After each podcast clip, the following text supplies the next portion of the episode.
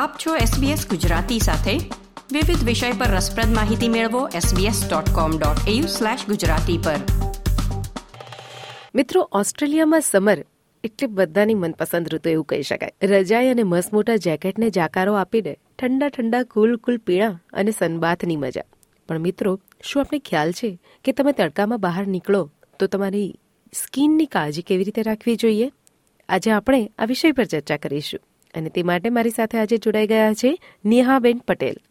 નિહાબેન ઓસ્ટ્રેલિયામાં સ્થાયી છે અને તેઓ ફાર્માસિસ્ટમાં હાલ અત્યારે કામ કરી રહ્યા છે.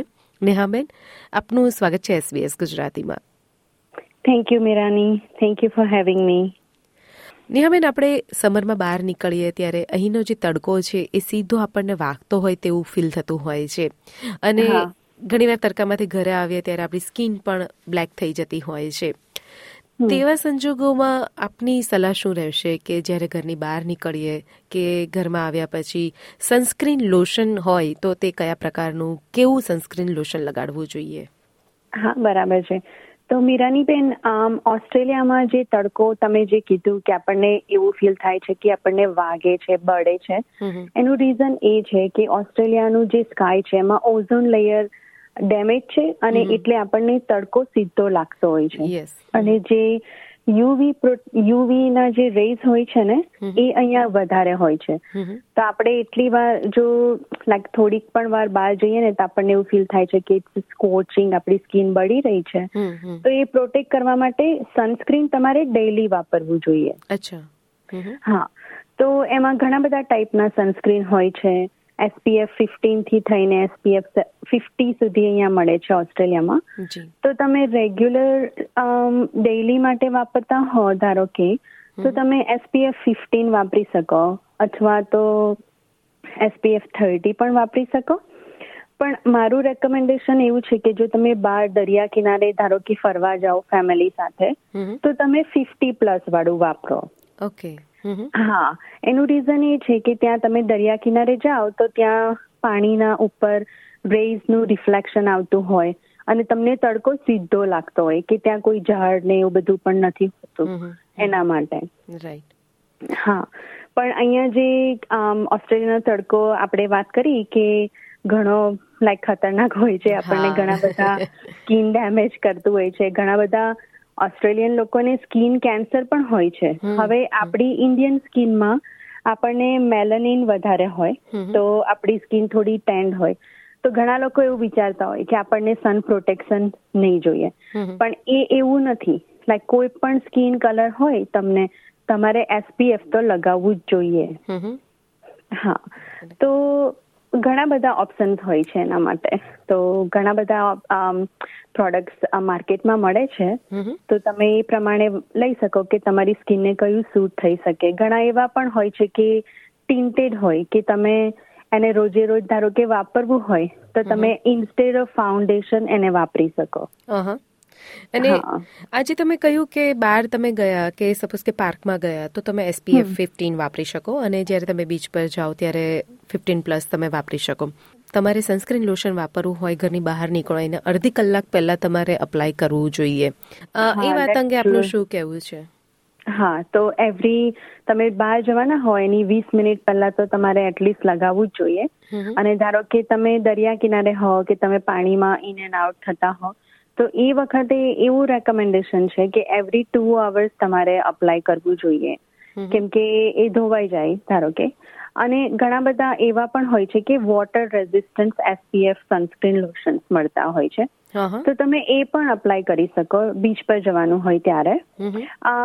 પણ એવરી 2 hours તમારે રીએપ્લિકેશન તો કરવું જ પડે અને એની સાથે તમારે બીજા પણ મેઝરમેન્ટ લેવા પડે કે લાઈક તમે હેટ પહેરીને જાઓ, સનગ્લાસીસ પહેરો, લોંગ સ્લીવના કપડાં પહેરવો, લાઈક એવા સ્વિમિંગ કોસ્ટ્યુમ્સ પણ મળી જતા હોય છે. એ ઘણા બધા સ્વિમિંગ કોસ્ટ્યુમ એવા પણ હોય છે કે જે યુવી પ્રોટેક્શન ફેબ્રિક વાળા હોય. રાઈટ, હા. તો તમે એ પણ પહેરી શકો. પણ લાઈક કોઈ પણ જાતનું સનસ્ક્રીન તો તમારે લગાવવું જ જોઈએ. રાઈટ.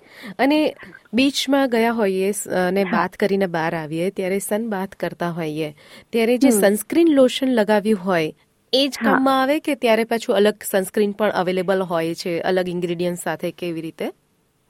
ના, તમે એ જ લગાવી શકો છો, એમાં કોઈક બીજું નથી હોતું, એ જ લગાવી શકો છો. ઘણા લોકો ની એકદમ ફેર સ્કિન હોય ધારો કે, તો એ લોકોએ તો SPF 50 વાળું જ લગાવવું જોઈએ. હા, અને એમાં કોઈ ડિફરન્ટ નથી કે તમે સન બેઝ કરી રહ્યા છો તો you need to apply something else, પણ એવું નથી.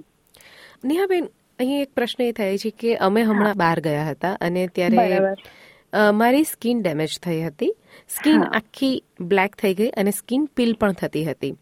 લિટરલી મને સનબર્ન થયું હતું એવું મને અહેસાસ થયો. તો એ બરાબર છે, સનબર્ન જ કહેવાય એને. તો તેવા સંજોગોમાં સ્કિન ડિટાન કરવા માટે કે એ સનબર્નથી બચવા માટે થઈ ગયા પછી શું કરવું જોઈએ? બરાબર, તો એનેથી બચવા માટે તો આપણે સનસ્ક્રીન લોશન જ વાપરવાનું. અને જો થઈ જાય ધારો કે ડેમેજ, તો તમે ઘણા બધા ઓપ્શન એના માટે પણ અવેલેબલ છે. પણ ધ ઇમ્પોર્ટન્ટ વસ્તુ આમાં જે તમને હેલ્પ કરી શકે એ છે એલોવેરા જેલ. ઓકે, તે તમે ફ્રેશ પણ લગાવી શકો, કાં તો ફાર્મસીમાંથી તમને 99% પ્યોર એવા પણ મળતા હોય છે. That's a best one. પણ જો તમારી સ્કિન પીલ થતી હોય અને સ્કિન ઓપન હોય ધારો કે, તો એના માટે પણ એક પ્રોડક્ટ હોય છે, તો એ તમે એને અપ્લાય, એ જે બર્ન જેલ હોય ને એ જ તમે અપ્લાય કરી શકો, કારણ કે તમારી સ્કિન વધારે પડતી બર્ન થઈ ગઈ છે. એટલે આપણે જે સામાન્ય રીતે આગથી દાજી ગયા હોઈએ એ ક્રીમ માર્કેટમાં અવેલેબલ હોય એ જ અપ્લાય કરવાનું તમે સલાહ આપો છો? પણ એમાં સિલિકોન બેઝડ હોવું જોઈએ, એ સોલોસાઇટ બ્લેક છે એનું નામ આઈ થિંક. પણ સિલિકોન બેઝડ હોય ને તો એ તમને એનાથી કુલિંગ ઇફેક્ટ આપે. અને ઘણી વખત તમે એવી ક્રીમ હોય કાં તો એલોવેરા હોય એને તમે ફ્રીજમાં પણ મૂકી શકો, અને એટલે ચામડી પર તમે લગાવો ત્યારે તમને થોડું ઠંડુ ઠંડુ લાગે, અને જે બળતી હોય ને એ ઇફેક્ટ તમારી લઈ લે એ. અને જ્યારે પણ આપણે સન ડેમેજ થયો હોય ને તો આપણી ઘણી વખત આપણી સ્કિન એકદમ લાલ થઈ ગયેલી હોય કે સૂજેલી હોય, ઇન્ફ્લેમ્ડ હોય, એના જેવી દેખાય. તો એવા સિનારીઓમાં તમે બહુ જ પેઇનફુલ હોય ને તો પેનાડોલ કાં તો ન્યુરોફેન જે એન્ટી ઇન્ફ્લેમેટરી ટેબ્લેટ્સ હોય ને એવું પણ તમે લઈ શકો. અને ખાસ એ પૂછું કે લિપ્સ જે હોય છે એ ખૂબ જ સેન્સિટિવ હોય છે.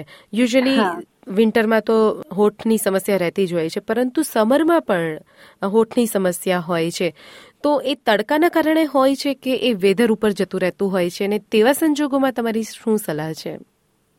હા, બરાબર છે. આમ તો એ વેધર તો આપણને ઇફેક્ટ કરે જ, પણ ડ્રાય લિપ્સ, ચેપ લિપ્સનું મેઇન કારણ મારા મત મુજબ છે ને ડિહાઇડ્રેશન હોય છે. તો ઘણી વખત આપણે બહાર જઈએ ધારો કે, તો પાણી ઇનફ ના પીતા હોઈએ, અને તડકો લાગે સીધો, હવા ચાલતી હોય, તો એ બધાને લીધે તમારા લિપ્સ ડ્રાય થઈ શકે છે. તો એના માટે SPF વાળા લિપ બામ મળે છે, અથવા તો તમે નોર્મલ લિપ બામ પણ વાપરી શકો.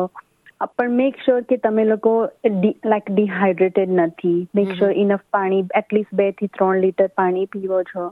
That's the main thing. ખાસ કરીને બાળકોમાં એવું જોવા મળતું હોય છે કે તે લોકોની સ્કિન જલ્દી ડેમેજ થઈ જતી હોય છે, સ્કિન પણ થોડી આછી હોય છે.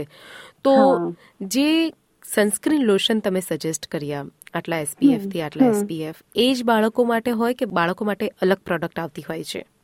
બાળકો માટે અલગ પ્રોડક્ટ આવતી હોય છે, તો એ 6 મન્થ પ્લસથી ચાલુ થાય છે. તો અંડર 6 મન્થ એમાં બહુ ઓછા પ્રોડક્ટ છે, પણ 6 મન્થ પ્લસ પછી તમે કિડ્સ વર્ઝન ઘણા બધા મળતા હોય છે, અને એમાં પણ 30+ અને 50+ બંને મળી રહે છે. એટલે બાળકનું ક્રીમ અલગથી યુઝ કરવાની તમારી સલાહ છે? હા હા, કેમ કે આપણું જે હોય ને એ કદાચ એ લોકો માટે થોડું સ્ટ્રોંગ પડી જાય, તો એ લોકોના પ્રોડક્ટ એ લોકોની સ્કિન પ્રમાણે ડેવલપ થયેલા હોય છે. અને નેહાબેન, ખાસ પૂછવાનું કે જ્યારે આપણે સ્વિમિંગ પુલમાં સ્વિમિંગ કરતા હોઈએ અને ઉપરથી તડકો હોય ત્યારે સનસ્ક્રીનની જરૂર પડે કે ત્યારે સનસ્ક્રીન ન લગાવીએ તો ચાલે? ના ના, 100%. તમે જેવા ઘરની બહાર પગ મૂકો એટલે તમને સનસ્ક્રીન લોશનની જરૂર પડે જ.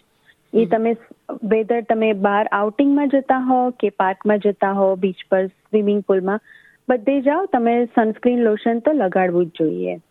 અને જો સ્વિમિંગ પુલમાં જતા હોય તો વોટર રેઝિસ્ટન્ટ લગાવવાનું. જો તમે કોન્સ્ટન્ટ પાણીમાં રહેવાના હોય ને તો 2 કલાક પછી એ લોકો રીએપ્લિકેશન કરવાનું કહેતા હોય છે for the maximum protection. Okay, તો મીરાનીબેન, આ સનસ્ક્રીન લોશનમાં એવું છે કે એના ડેમેજ આપણી સ્કિનમાં, જો આપણે સનસ્ક્રીન લોશન ના લગાવ્યું હોય ધારો કે, તો આપણી સ્કિનમાં ઘણા બધા ડેમેજ થઈ શકે. લાઈક તમે પહેલા કીધું એમ તમારી સ્કિન પીલ થઈ રહેલી હતી, કે એનો અલ્ટિમેટમ એવું પણ છે કે ઘણા લોકોને કેન્સર થાય છે એનાથી, જે કહેવાય છે મેલાનોમા. એ highest like very risky cancer છે. તો એ બધા માટે આપણે prevention is better than cure, right?